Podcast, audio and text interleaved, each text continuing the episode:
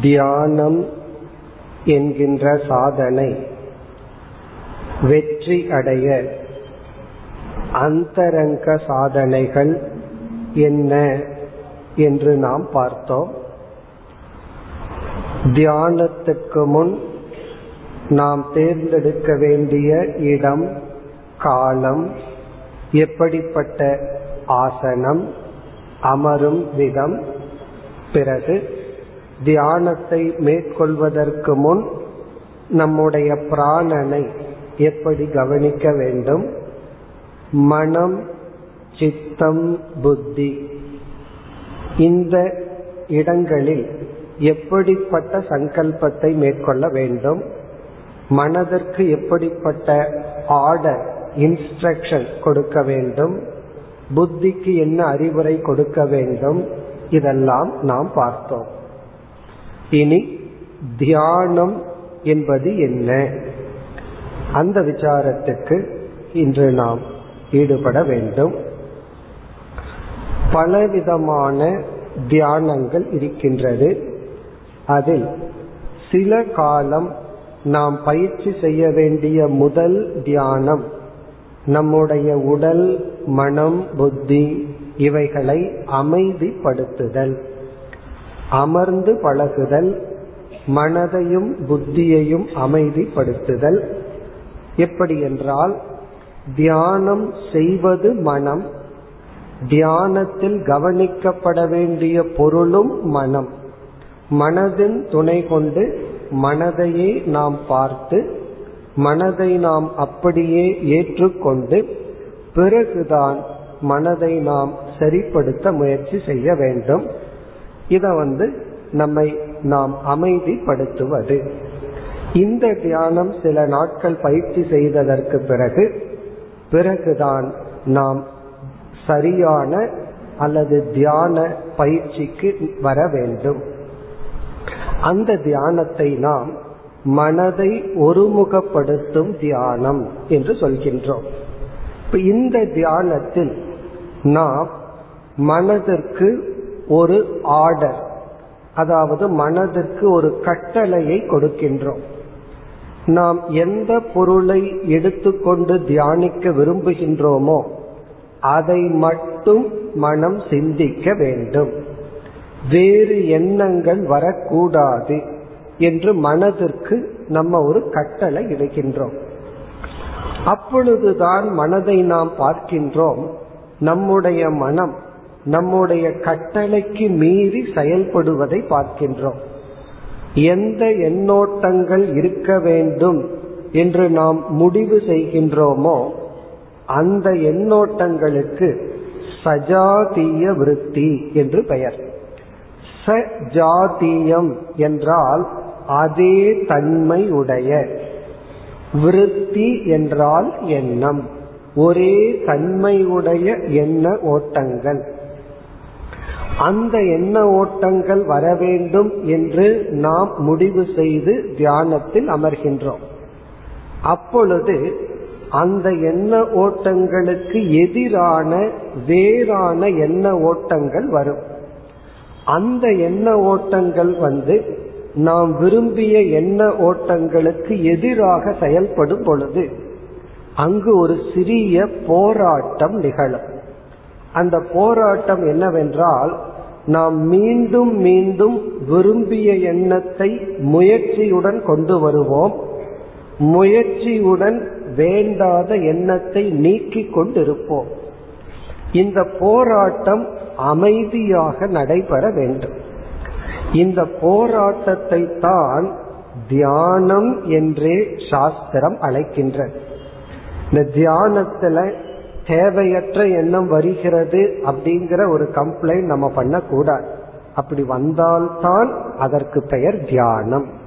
இப்ப தியானத்தை நாம் ஆரம்பிக்கும் பொழுது தியானம் என்பது மனதினுடைய செயல் அப்படின்னு நம்ம ஆரம்பித்தோம். என்ன செயல்? இந்த செயலைத்தான் தியானம் என்று அழைக்கின்றோம். இப்ப தியானத்தில் நாம் விரும்பிய எண்ணங்களும் விரும்பாத எண்ணங்களும் வரும் பொழுது விரும்பாத எண்ணத்தை நீக்குதல் விரும்பிய எண்ணத்தை தொடர்தல் இதுதான் தியானம்.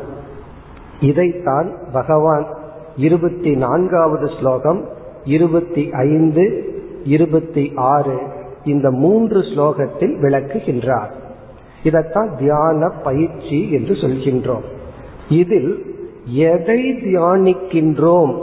என்பதின் அடிப்படையில் பலவிதமான தியானங்கள் அமைகின்றது பலவித தியானம்.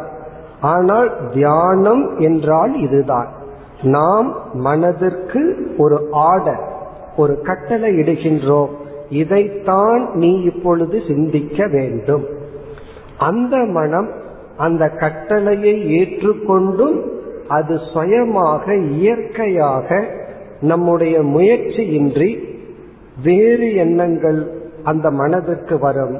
அந்த வேறு எண்ணத்தை நீக்கி நாம் விரும்பிய எண்ண ஓட்டத்தை தொடர வைத்தல் என்கின்ற செயலுக்கு தியானம் என்று பெயர்.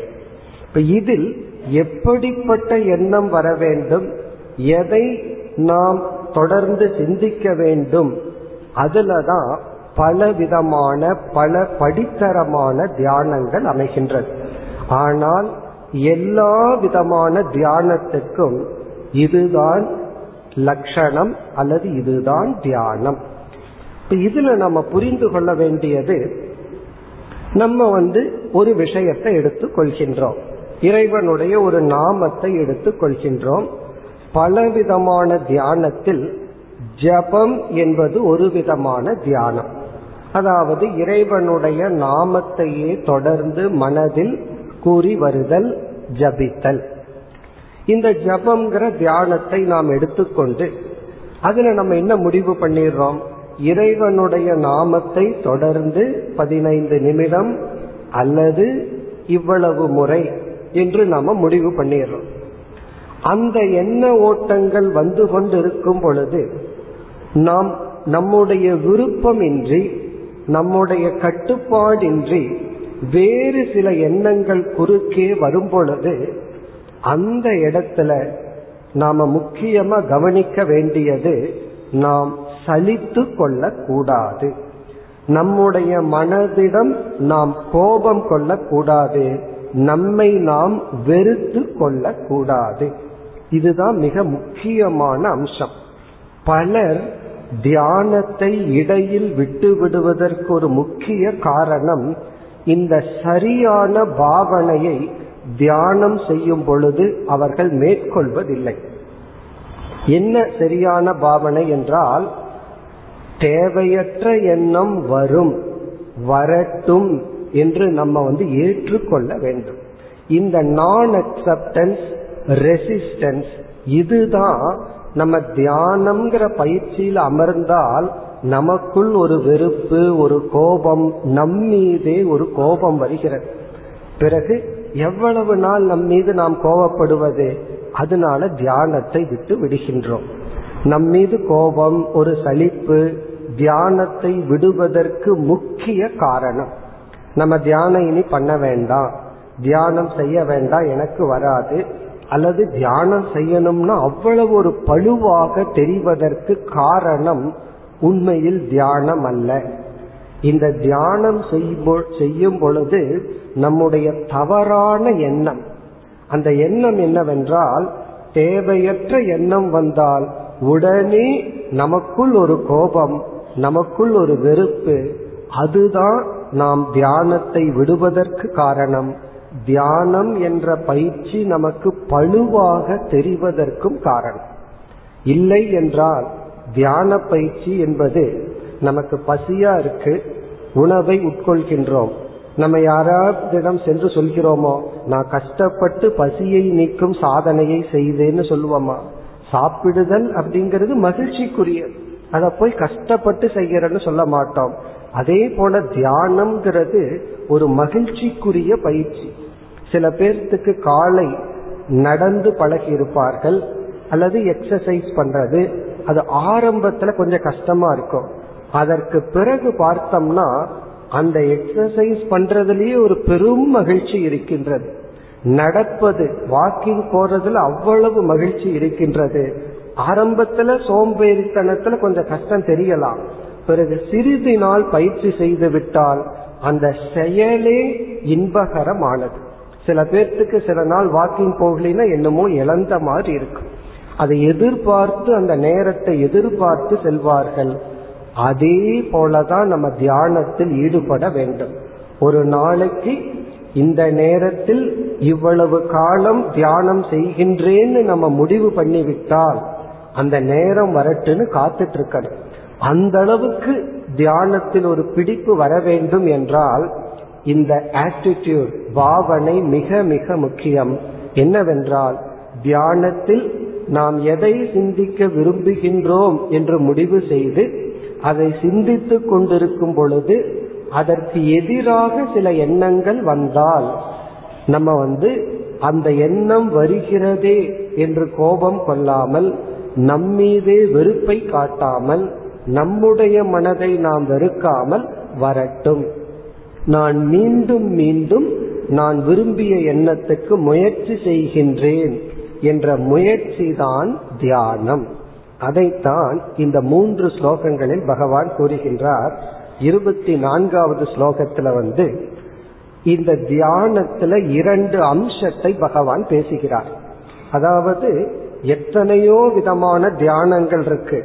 அந்த வேற்றுமையெல்லாம் எதை சிந்திக்க விரும்புகின்றோம் என்ற அடிப்படையில் தான் ஆனால் தியானம் என்பது காமன். அது ஒரு பொதுவான சாதனை.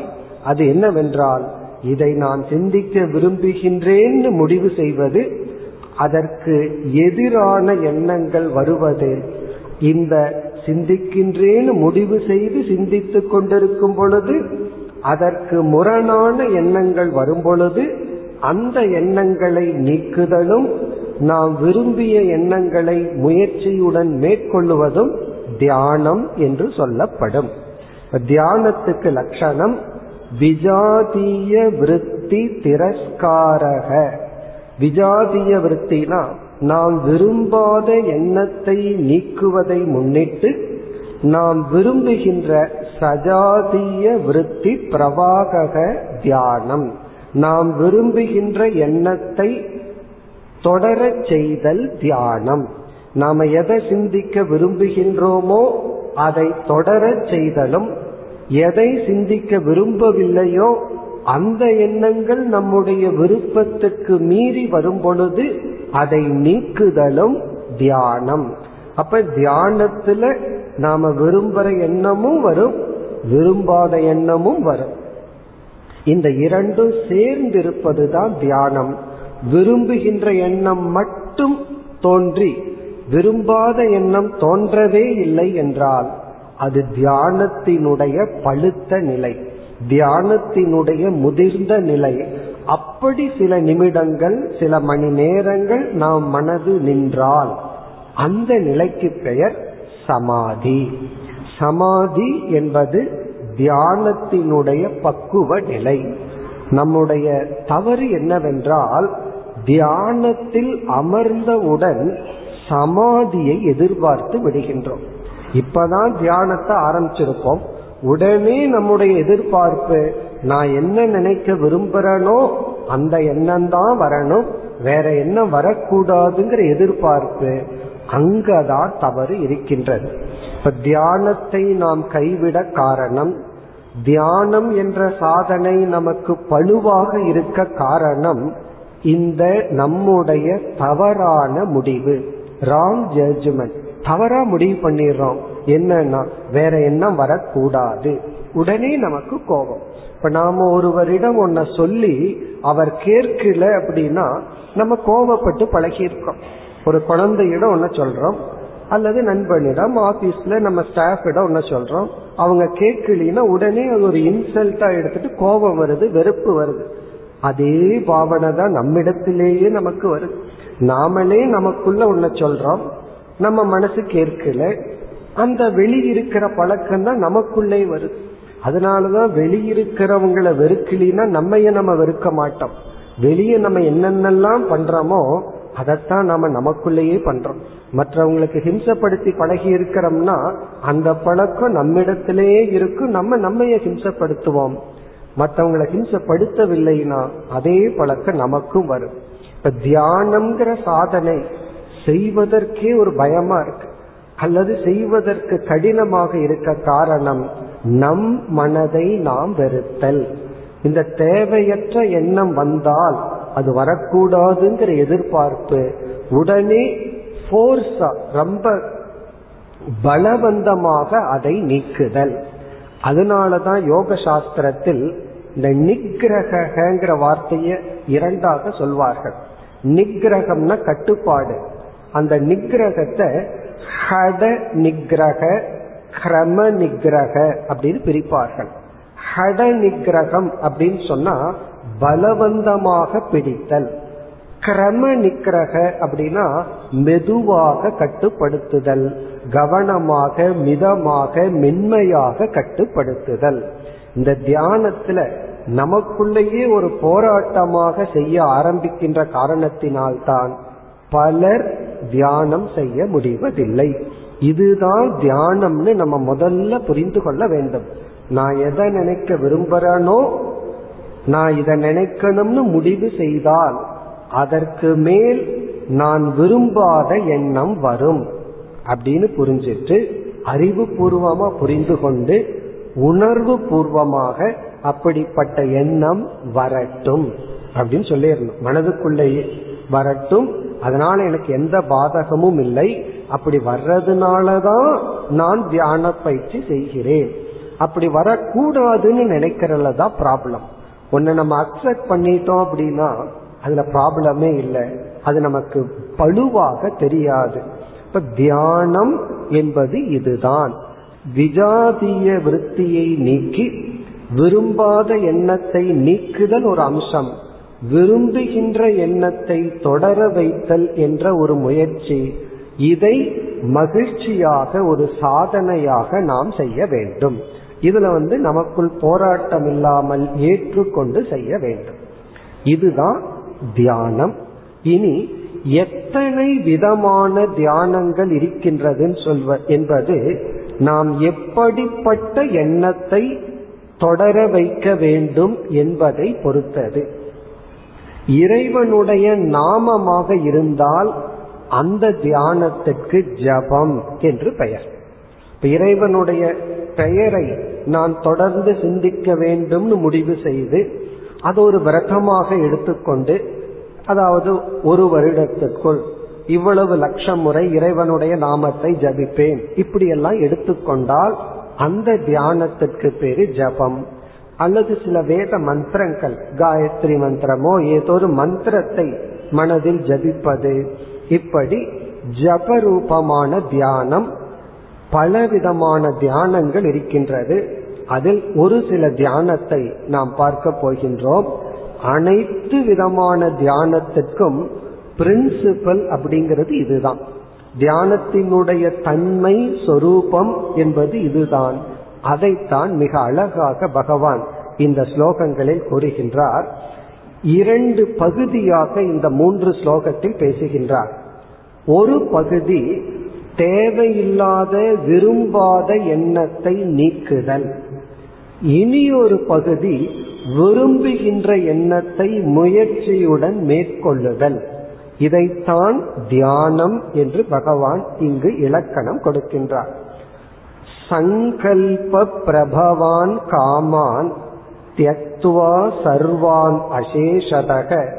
மனசா ஏவ இந்திரிய கிராமம் வினியம்ய சமந்ததக. இப்படி ஆரம்பிக்கின்றார். இப்ப இதுல என்ன சொல்கின்றார்? நம்முடைய தியானத்துக்கு முக்கிய இடையூறாக இருப்பது நம்முடைய மனதில் உள்ள ஆசை பற்று என்கின்ற ஒரு உணர்வு. இந்த ஆசை வந்து நம்முடைய சங்கல்பத்திலிருந்து வந்தது. சங்கல்பம்னா ஒரு பொருள் எனக்கு இன்பத்தை கொடுக்கும் என்கின்ற முடிவு ஜட்ஜ்மெண்ட் அப்படி சங்கல்பத்திலிருந்து தோன்றுகின்ற ஆசைகளை தியக்துவா. அந்த நேரத்தில் தியாகம் செய்து நம்ம தியானத்துல அமர்ந்தவுடன் எத்தனையோ நிறைவேறாத ஆசைகள் எல்லாம் மனசுக்கு வரும். அப்ப நம்ம மனசுக்கு என்ன இன்ஸ்ட்ரக்ஷன் என்ன கட்டளை இட வேண்டும் என்றால் நீ எந்த ஆசையை பற்றியும் இந்த நேரத்தில் மேற்கொள்ளாதே.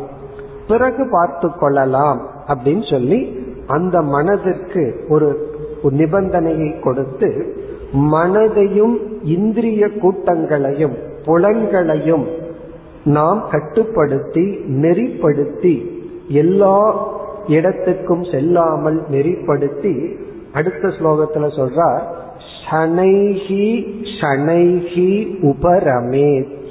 மெதுவாக படிப்படியாக ஷனைஹின மிக மிக மெதுவாக உபரமே என்றால் உனக்குள் நீ வந்து கொள் அதாவது நீ வந்து அனாத்ம விருத்தி அல்லது வந்து அனிஷ்ட விருத்தின்னு சொல்வார்கள். நீ விரும்பாத எண்ணங்களிலிருந்து உன்னை நீ விளக்கிக் கொள் இங்க பகவான் வந்து மெதுவாக மெதுவாகன்னு இரண்டு முறை சொல்ற அப்படின்னா அங்க அவசரப்படக்கூடாது. உடனடியாக எதிர்பார்க்க கூடாது நாம செய்யற பெரிய தவறு தியானத்தில். எடுத்தவுடன் தியானம் பல வருடங்கள் செய்தால் மனம் எப்படிப்பட்ட நிலையை அடையுமோ அதை உடனடியாக எதிர்பார்ப்பதுதான். இது இப்பொழுது எனக்கு மெதுவாக வரட்டும். தேவையற்ற எண்ணங்கள் வருதா? அதை நான் பார்ப்பவன். நான் எந்த எண்ணத்தை விரும்புகின்றேனோ அதையும் நான் பார்ப்பவன். இரண்டையும் நான் ஏற்றுக்கொண்டு இப்பொழுது நான் முயற்சி செய்கின்றேன். இப்போ ஒரு கம்பெனியில வந்து ஒரு ப்ராடக்டை எடுத்தா அந்த ப்ராடக்டை ரிஃபைன் பண்ணுவார்கள். அந்த ப்ராடக்டை அடுத்த டிபார்ட்மெண்ட்டுக்கு ப்ராசஸுக்கு அனுப்பணும். அதுல இவர்கள் என்ன செய்வார்கள்? தேவையற்ற அம்சத்தை நீக்கி தேவையான அம்சத்தை அடுத்த டிபார்ட்மெண்ட்டுக்கு அனுப்புவார்கள். அதுல வந்து இவங்க போராடுவதில்லை கோபப்படுவதில்லை அந்த ஆப்ஜெக்டோட உனக்குள்ள ஏன் தேவையற்ற அம்சம் இருக்கு? அப்படின்னு. அது இருக்கிறதுனால தான் அந்த டிபார்ட்மெண்ட்ல அந்த வேலையையே அவர் செய்கிறார்கள். அதே போலதான் நம்ம மைண்டும். தேவையற்ற எண்ணங்கள் இருக்கிறதுனால தான் தியானமே பண்றோம். நாம விரும்பாத எண்ணங்கள் வர்றனாலதான் நம்ம தியானமே செய்கின்றோம். அதை அப்படியே ஏற்றுக்கொள்ள வேண்டும். இந்த ஒரு பாவனை நமக்கு வந்து விட்டால் நமக்கு தியானம் செய்யும் பொழுது சலிப்பு ஏற்படாது வெறுப்பு ஏற்படாது. இத வந்து ஆங்கிலத்துல செல்ஃப் ரிஜெக்ஷன் அப்படின்னு சொல்வார்கள். செல்ஃப் ரிஜெக்ஷன்னா நம்மையே நாம் ரிஜெக்ட் பண்றது ஒதுக்குதல். நம்மையே நாம் வெறுத்து கொள்ளுதல். இதை நாம் தெரியாமல் செய்கின்ற காரணத்தினால்தான் நம்ம வந்து தியானத்தில் வெற்றி அடைவதில்லை. அத பகவான் மிக அழகாக இங்கு குறிப்பிடுகின்றார். மெதுவாக நாம் விரும்பாத எண்ணத்தை நாம் நீக்கி ஆத்மசம்ஸ்தம் மன கிருத்வா மனதை ஆத்ம விஷயத்தில் வைத்து என்ன இங்கு பகவான் சொல்ற தியானம் ஒரு விதமான தியானம் அதை நம்ம இப்பொழுது பார்ப்போம்.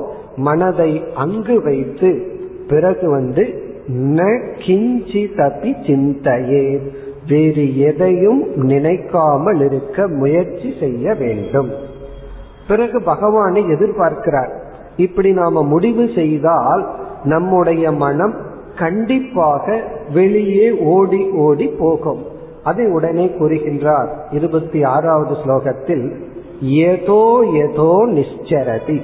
எதை எதையெல்லாம் நோக்கி உன்னுடைய மனம் ஓடுமோ நீ வந்து இதை நினைக்க வேண்டாம்னு அமரலாம்.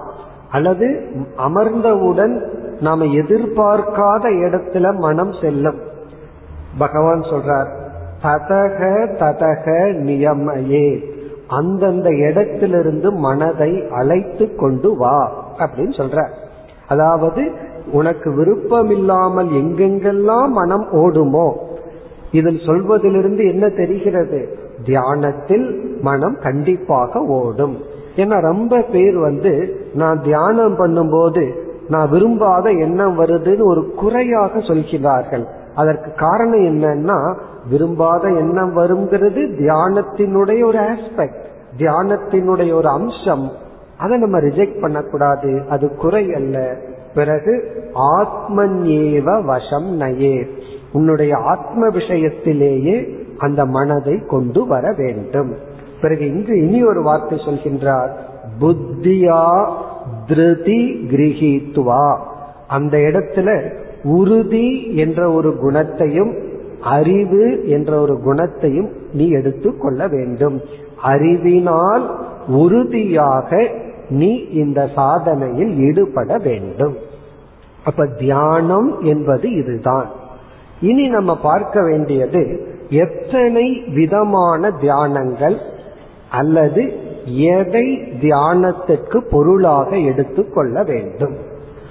இது வந்து நம்முடைய சாய்ஸ் நம்ம எதை எடுத்துக்கிற விரும்புகிறோமோ அதை எடுத்துக்கொள்ளலாம் அதுல வந்து இறைவனுடன் சேர்ந்த இறைவனோடு சம்பந்தப்பட்ட ஒரு நாமத்தை எடுத்துக்கொள்வது மிக மிக உத்தமம். சிலர் வந்து அந்த இறைவனுடைய பெயரையே இல்லாமல் ஏதாவது பொதுவான ஒரு தத்துவத்தை எடுத்துக்கொண்டு தியானம் செய்ய சொல்வார்கள். அப்படி செய்வதில் தவறில்லை. அதைவிட உத்தமம் பகவானோடு சம்பந்தப்பட்ட ஒரு நாமத்தை எடுத்துக்கொள்வது. அது ஒரு விதமான தியானம். பிறகு நம்ம உபனிஷத்திற்குள் சென்றால் பலவிதமான தியானங்களை எல்லாம் நம்ம பார்க்கின்றோம். இப்ப நம்ம வந்து பார்க்க போவது இனி ஒரு விதமான தியானம். அந்த தியானம் வந்து நம்முடைய மனதை விரிவுபடுத்தும் தியானம். இப்ப நம்ம பார்த்த ஜபம்ங்கிற தியானம் நம்முடைய மனதை ஒருமுகப்படுத்தும் தியானம். மனதை நம்ம குவிக்கணும் மனதை நாம் விரிக்க வேண்டும்.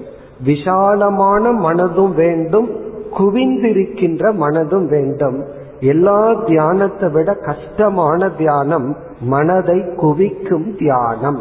மனதை குவித்து பழகுதல். அதனாலதான் ஜபம்ங்கிறது மிக மிக முக்கியமான ஒரு தியானம். பகவான் கீதையிலேயே எத்தனையோ தவங்களில் யஜ்யங்களில் நான் ஜப யஜ்யமாக இருக்கின்றேன். ஜபரூபமான தியானம் உத்தமம் என்றெல்லாம் கூறுகின்றார். அதனால நம்ம வந்து மனதை குவித்து பழக வேண்டும் என்றால் மனதை குவித்து பழகிட்டா என்னென்ன பலன் கிடைக்கும்னு பகவான் விஸ்தாரமா இந்த அத்தியாயத்துல கூறியுள்ளார். அந்த இடத்துல தியானத்தின் பலனை பார்ப்போம். முக்கியமாக அதிக காலம் செய்ய வேண்டிய தியானம் மனதை குவித்து பழகுதல். பிறகு மனதை விரிவுபடுத்தி பழகுதல். அதுக்கு நம்ம என்ன நமக்கு யார் எப்படி சொல்லி கொடுத்துள்ளார்களோ அதை நாம் பின்பற்றலாம். இந்த தியானத்தினுடைய லட்சணத்தை தெரிஞ்சிட்டு தியானம் செய்ய ஆரம்பித்தா நமக்கு சலிப்பு ஏற்படாது நன்கு செய்வோம். இனி அடுத்த கருத்து தியானத்தில் எதை நாம் எடுத்துக் கொள்ளுதல்? எந்த விதமான தியானத்தை எடுத்துக்கொள்ளுதல்ங்கிற இடத்தில் ஒரு விதமான தியானம் நம்முடைய வியஷ்டி என்றால் நம்முடைய தனித்தன்மை. சமஷ்டி என்றால் இந்த பிரபஞ்சம். உபனிஷத்துக்குள் இப்படிப்பட்ட பல தியானங்கள் இருக்கின்றது. நம்ம ஒரு தியானத்தை ஒரு உதாரணமா பார்ப்போம். இப்படி எல்லாம் உபனிஷத்துக்குள்ள இருக்குங்கிறத மட்டும் இப்ப தெரிஞ்சுக்குவோம். உபனிஷத்துக்குள்ள போனோம்னா அதெல்லாம் நம்ம பார்க்கலாம்.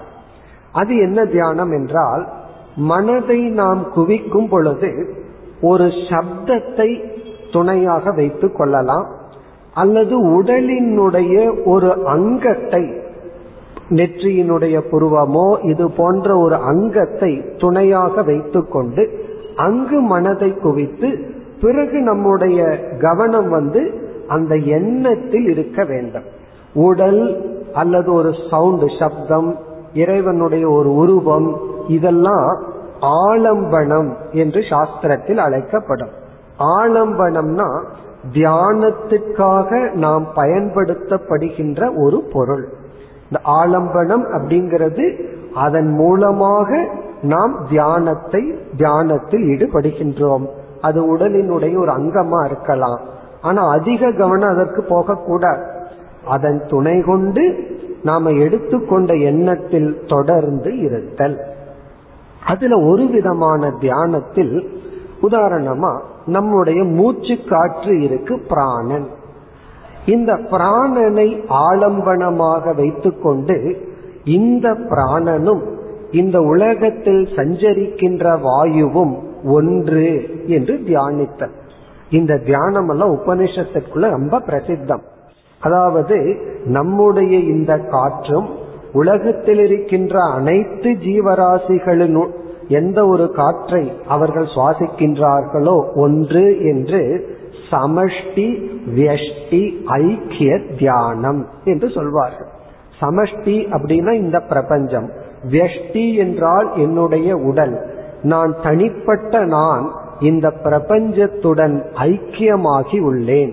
உலகத்திடமிருந்து நான் வேறுபட்டவன் அல்ல என்று பலவிதமான தியானம். இப்ப நம்முடைய கண் இருக்கு. பார்க்கும் சக்தி இருக்கு. அது ஒரு தேவதை. சூரியன் வந்து ஒரு தேவதை. பார்க்கும் சக்தியை கொடுக்கின்ற தேவதை. நம்ம எப்படி தியானம் எல்லாம் அங்கு சொல்லி உள்ளார்கள்? இந்த தேவதையை அந்த தேவதையுடன் ஐக்கியப்படுத்துதல். அப்படின்னா நம்முடைய கண்ணும் சூரிய தேவனும் ஒன்றுதான் என்று இந்த பிரபஞ்சமே நம்முடைய அம்சமாக நான் பிரபஞ்சத்திடமிருந்து விலகாதவன் இந்த உலக உலகமும் இந்த உடலும் ஒன்று என்றெல்லாம் நம்முடைய மனதை விரிவுபடுத்தும் தியானங்கள் இருக்கின்றது. இப்படி எத்தனையோ தியானம். அதுல இனி ஒரு தியானம் நட்பண்புகளை தியானித்தல். அதுல பார்த்தோம்னா நம்ம எவ்வளவோ பிரார்த்தனைகள் பிரேயர் செய்வோம். அதை தியானத்திற்குள் கொண்டு வருவது மிக உத்தமமான தியானம். நம்ம தியானத்தில் அமர்ந்தவுடன் நம்ம வந்து ஏற்கனவே பார்த்தோம் அந்தரங்க சாதனைன்னு சொல்லி மனம் புத்தி சித்தம் இதுக்கெல்லாம் நம்ம ஒரு அட்வைஸ் பண்ணணும் அல்லது கட்டளையிடணும்னு பார்த்துட்டோம். அதற்கு பிறகு வந்து நமக்கு அந்த நேரத்துல எதை வேண்ட விரும்புகின்றோமோ எதை பிரார்த்தனை செய்ய விரும்புகின்றோமோ அந்த பிரார்த்தனையை தியானத்திற்குள் கொண்டு வருதல். அத வந்து தியானித்தல் பல முறை தியானித்தல் அதுல ஏதாவது பாடல்கள் அல்லது ஸ்லோகங்கள் அதெல்லாம் நம்ம மனசுல இருந்தால் அதிகமா மனப்பாடம் பண்ண வேண்டிய அவசியம் இல்லை. ஏதோ ஒரு தமிழ் பாடல்களோ அல்லது சமஸ்கிருத ஸ்லோகங்களோ அர்த்தத்துடன் தெரிந்தால் அதை பல முறை மனதில் தியானித்தல். உபனிஷத்தில் உள்ள சாந்தி பாடங்களை தியானித்தல் அல்லது உபனிஷத்தினுடைய சில மந்திரங்கள் அசதோமா சத்கமய இப்படி சில நல்ல மந்திரம் இருக்கு. என்னை மரணத்திலிருந்து மரணமற்ற நிலைக்கு அழைத்து செல் இருளிலிருந்து ஒளிக்கு அழைத்து செல். இப்படி எத்தனையோ மந்திரங்கள். அந்த மந்திரங்கள் அல்லது ஸ்லோகங்கள் அல்லது தமிழ்ல சில மகான்களுடைய பாடல்கள் அதை மெதுவாக பல முறை மனதில் கூறுதல். அப்ப என்ன ஆகும்னா நம்முடைய பிரார்த்தனை தியானத்தில் ஒரு அங்கமாக மாறும். பிரார்த்தனையும் நல்லா இருக்கு. அந்த சரண்டரும் நன்கு வரும். இது ஒரு விதமான தியானம். பிறகு நம்ம வந்து சாஸ்திரத்துக்குள்ள போனோம்னா மனதில் சில நட்பண்புகள் தேவைன்னு எல்லாம் படிப்போம்.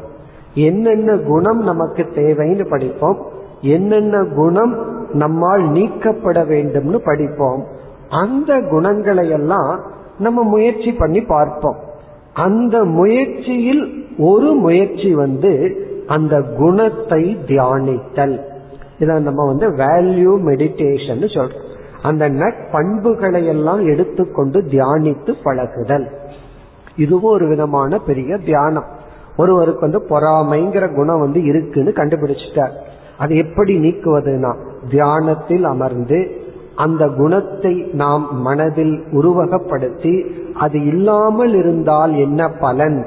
என்று தியானித்து அது இருப்பதனால் என்ன இழப்பு என்பதை தியானித்து அது நீங்க வேண்டும் என்ற ஒரு பிரார்த்தனையும் செய்து கொஞ்ச நாள் செய்துட்டு இருந்தோம் அப்படின்னா பொறாமப்படும் பொழுது இந்த ஞாபகம் நமக்கு வந்துடும் அதே போல எல்லாத்துக்கும் இருக்கிற காமன் ப்ராப்ளம் கோபப்படு கோபப்படுதல்.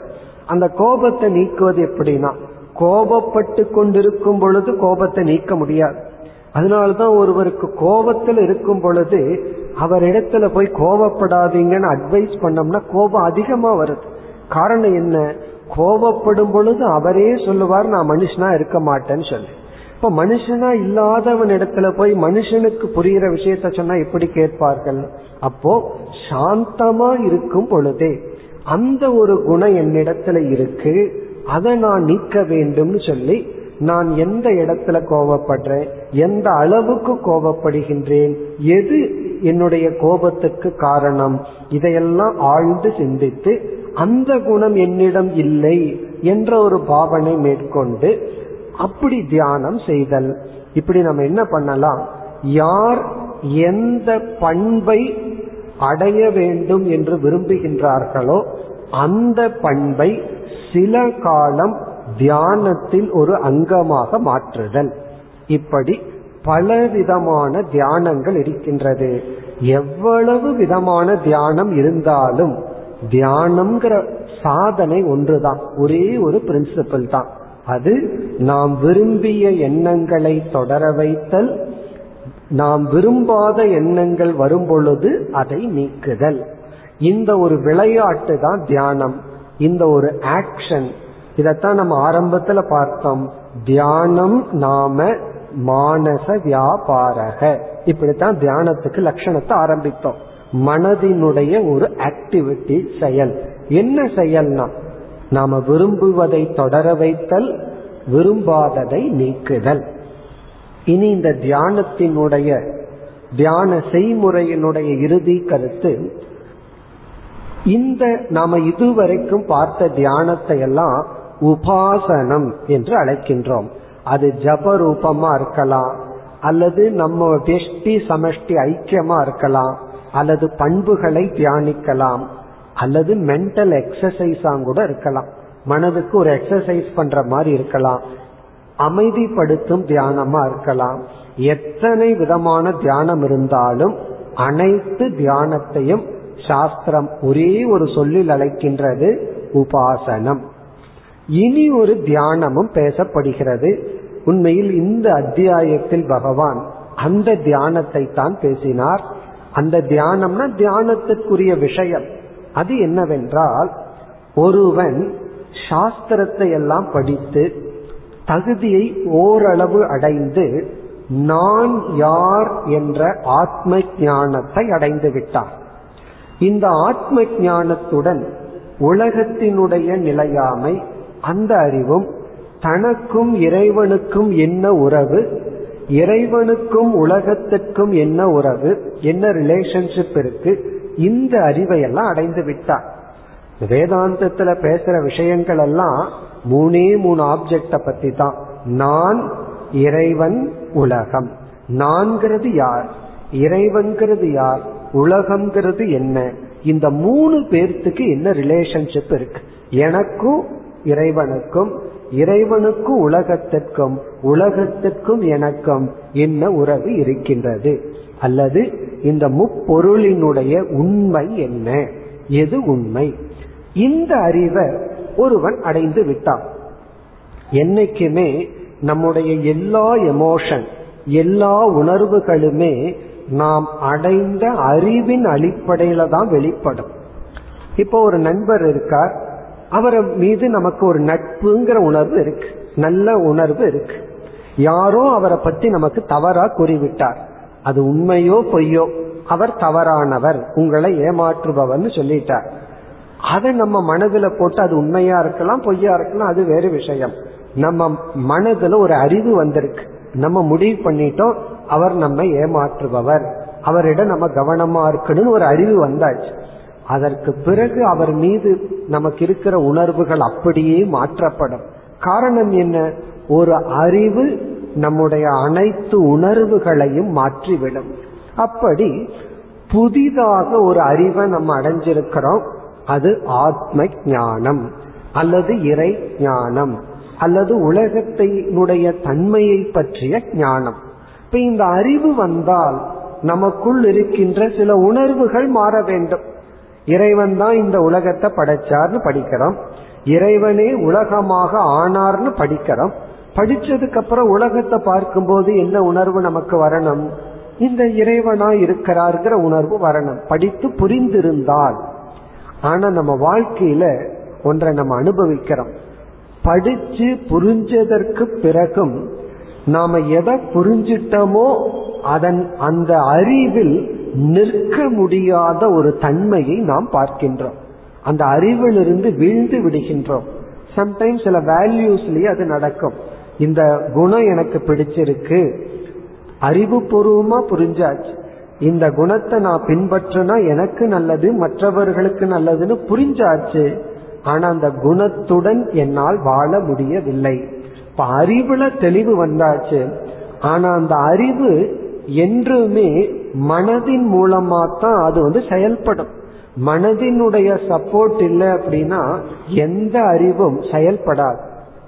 அப்ப என்ன ஆகுதுன்னா மனம் அந்த அறிவை வாங்கி செயல்படுத்த தயாரா இல்லை. அறிவு என்னமோ தெளிவா வந்தாச்சு. இந்த இடத்துல அந்த அறிவை நிலைப்படுத்த செய்யும் தியானத்திற்கு தான் நிதித்தியாசனம் என்று பெயர். நிதித்தியாசனம் என்றால் நாம வந்து ஆத்மாவை பற்றிய மெய்ப்பொருளை பற்றிய ஒரு அறிவை அடைந்தும் அந்த அறிவு இருக்கிற வரைக்கும் நம்ம எல்லாம் நல்லா இருப்போம். ஆனா பல சமயங்களில் உலக விவகாரத்திற்குள் வரும் பொழுது நம்ம வந்து அந்த அறிவை இழந்து விடுகின்றோம். அந்த அறிவில் நிலை பெற செய்கின்ற தியானத்தை நிதி தியாசனம் இந்த நிதி தியாசனத்தில் தியானத்துக்குரிய விஷயம் ஞானம்.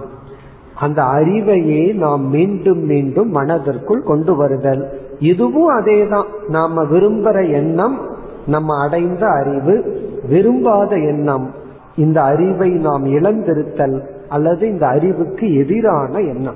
இந்த அறிவு சொல்லுது எல்லாமே இறைவன் சொரூபம். உடனே வேற ஒரு எண்ணம் வந்து சொல்லுது அவன் என்னுடைய பகைவன். இனி ஒரு எண்ணம் சொல்லுது எல்லாமே நண்பர்கள். இனி ஒரு எண்ணம் இல்ல அவன் என்னை ஏமாற்றுபவன்.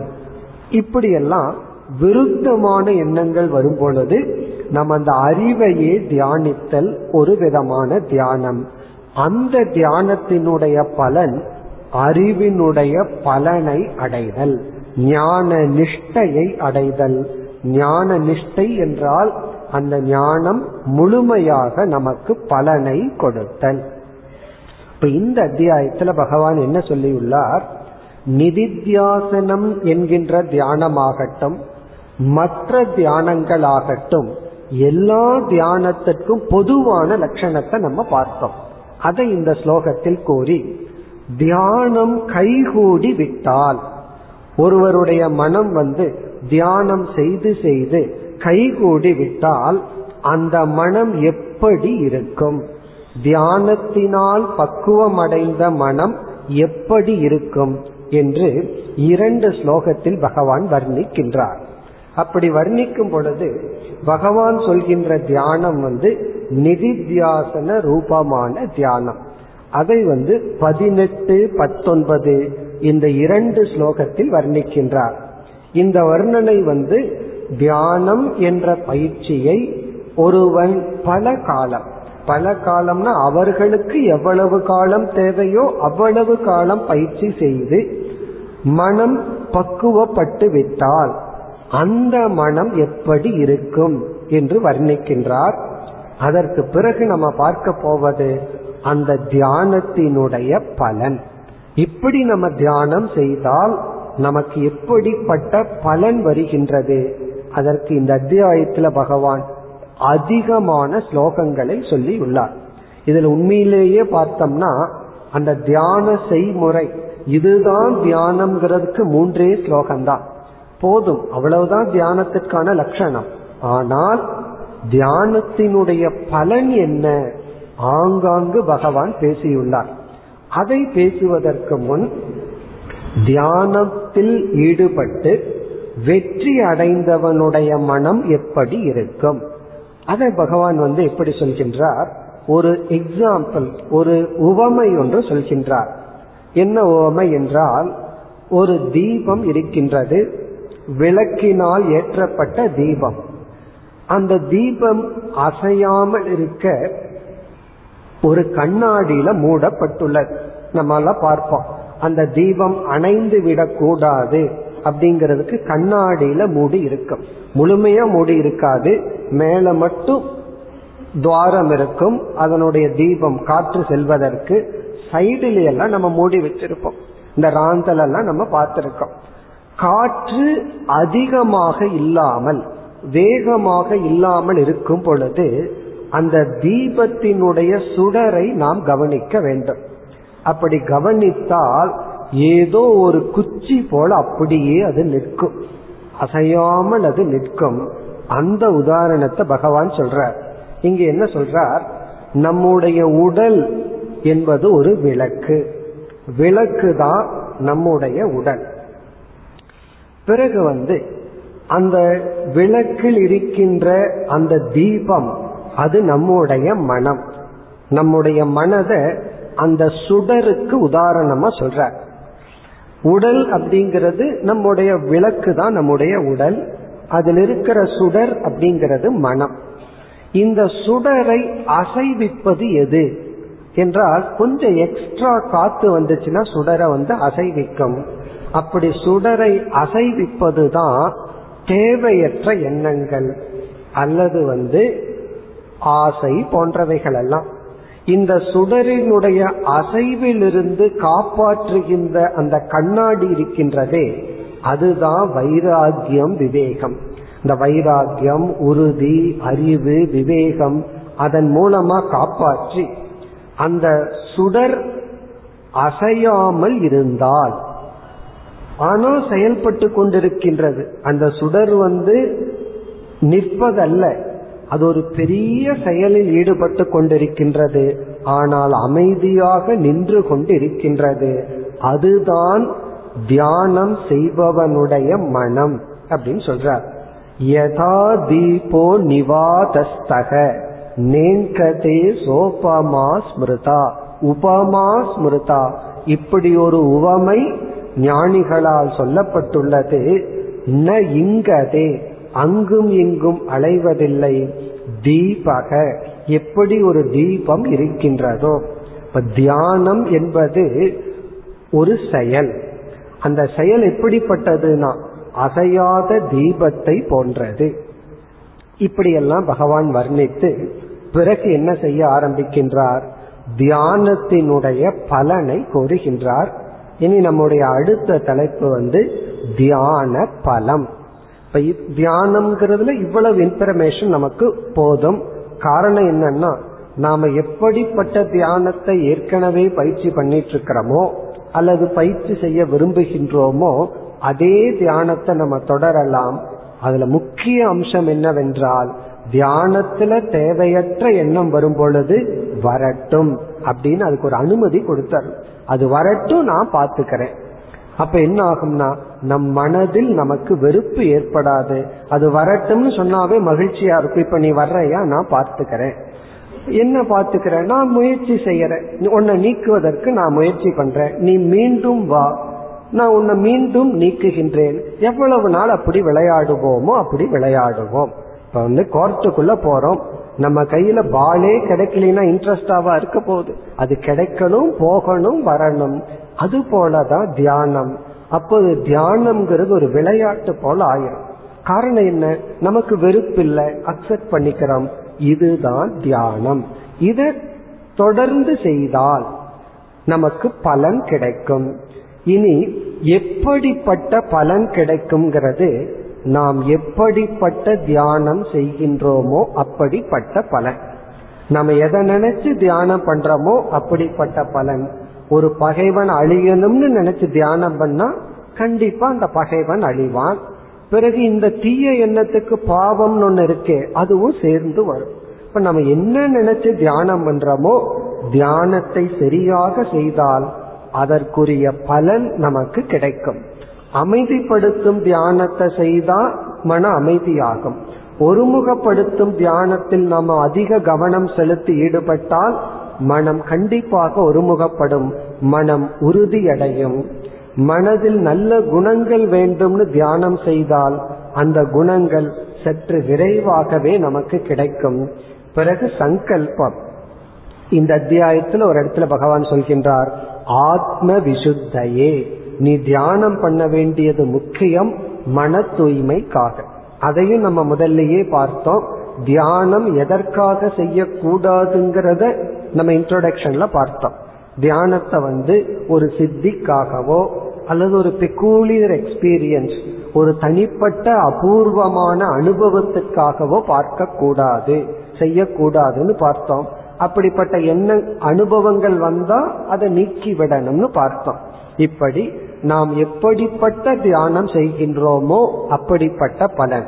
ஆனால் இந்த அத்தியாயத்தில் பகவான் நிதித்தியாசனம்ங்கிற தியானத்தை சொல்லி உள்ளார். அதாவது ஞானத்தையே தியானித்தல். அதனாலதான் ஆத்ம வசத்துக்கு கொண்டு வா. மீண்டும் மீண்டும் ஆத்ம ஞானத்திற்கு உன்னுடைய மனதை கொண்டு வான்னு சொன்னார். அப்படி ஒரு தியானம் செய்தால் எப்படிப்பட்ட பலன் நமக்கு கிடைக்கும்?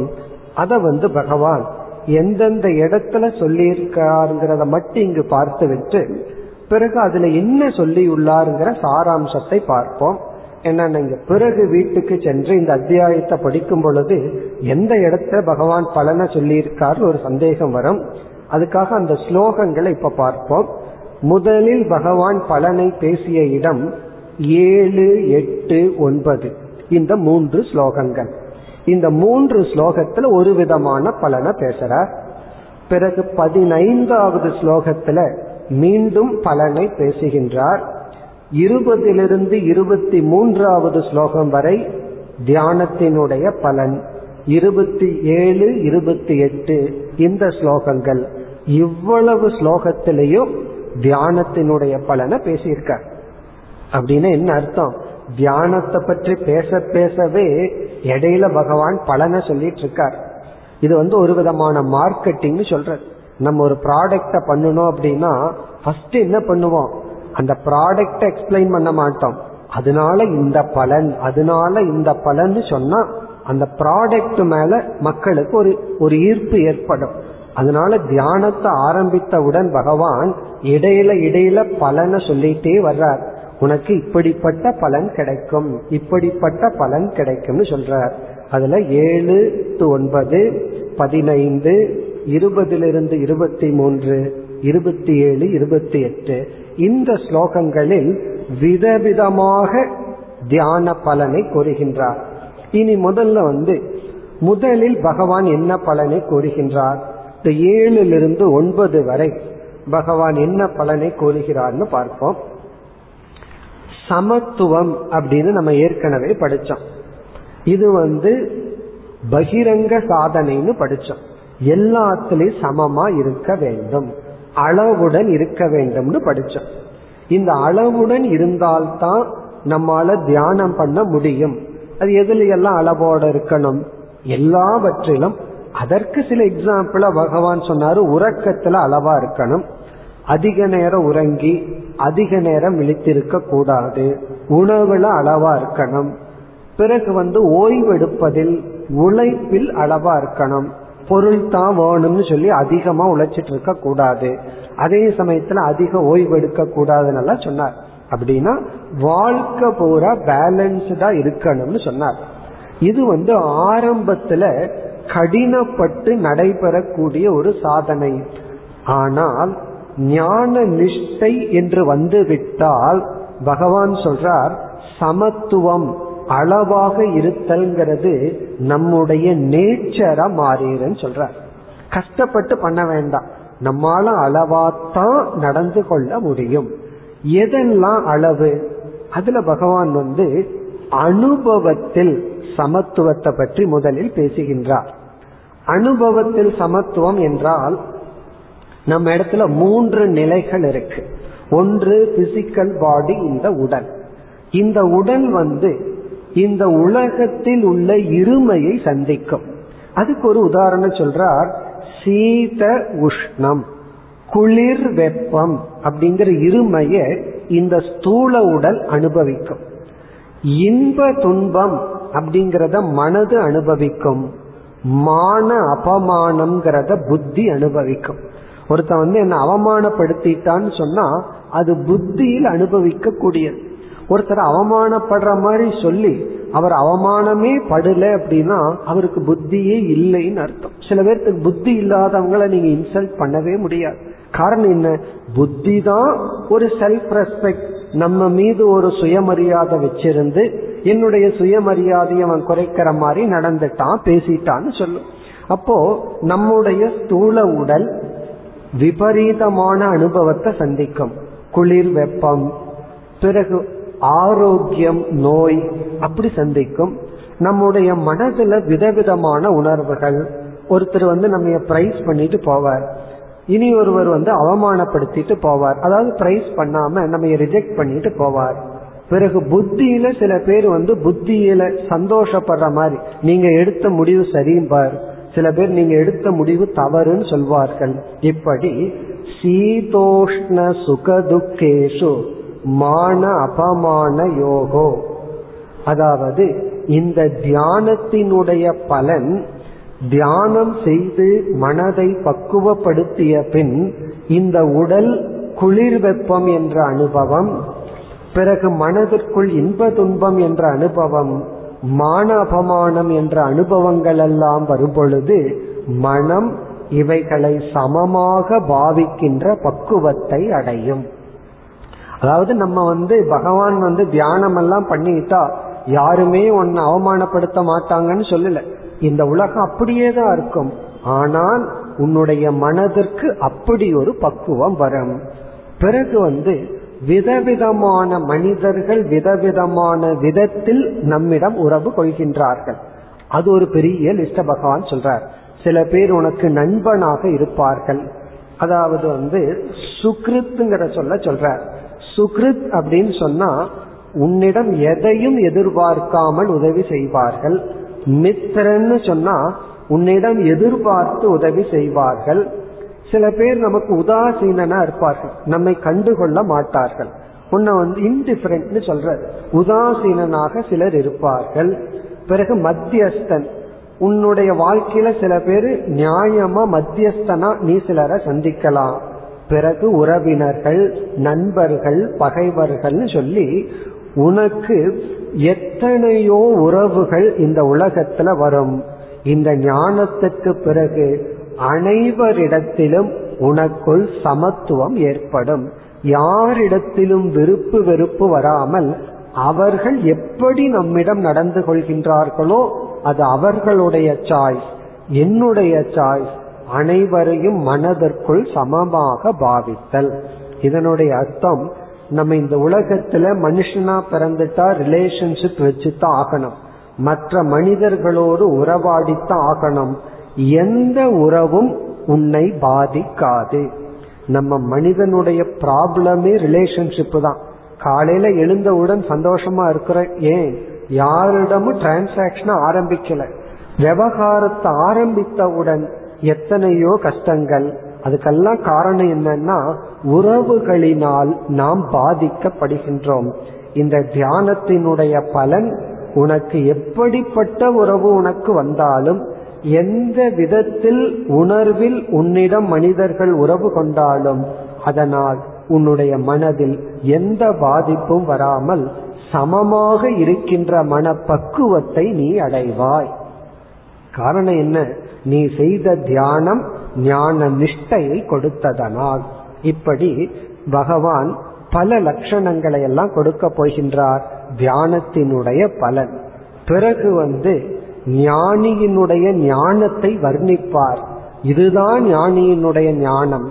உடனே அர்ஜுனன் கேட்பான் என்னுடைய சஞ்சலமான மனதிற்குள் இந்த ஞானத்துல நிற்க முடியும் என்று தெரியவில்லை. தியானத்திற்கு ஏதேதோ தடைகள் உள்ளதுன்னு சொல்வார்.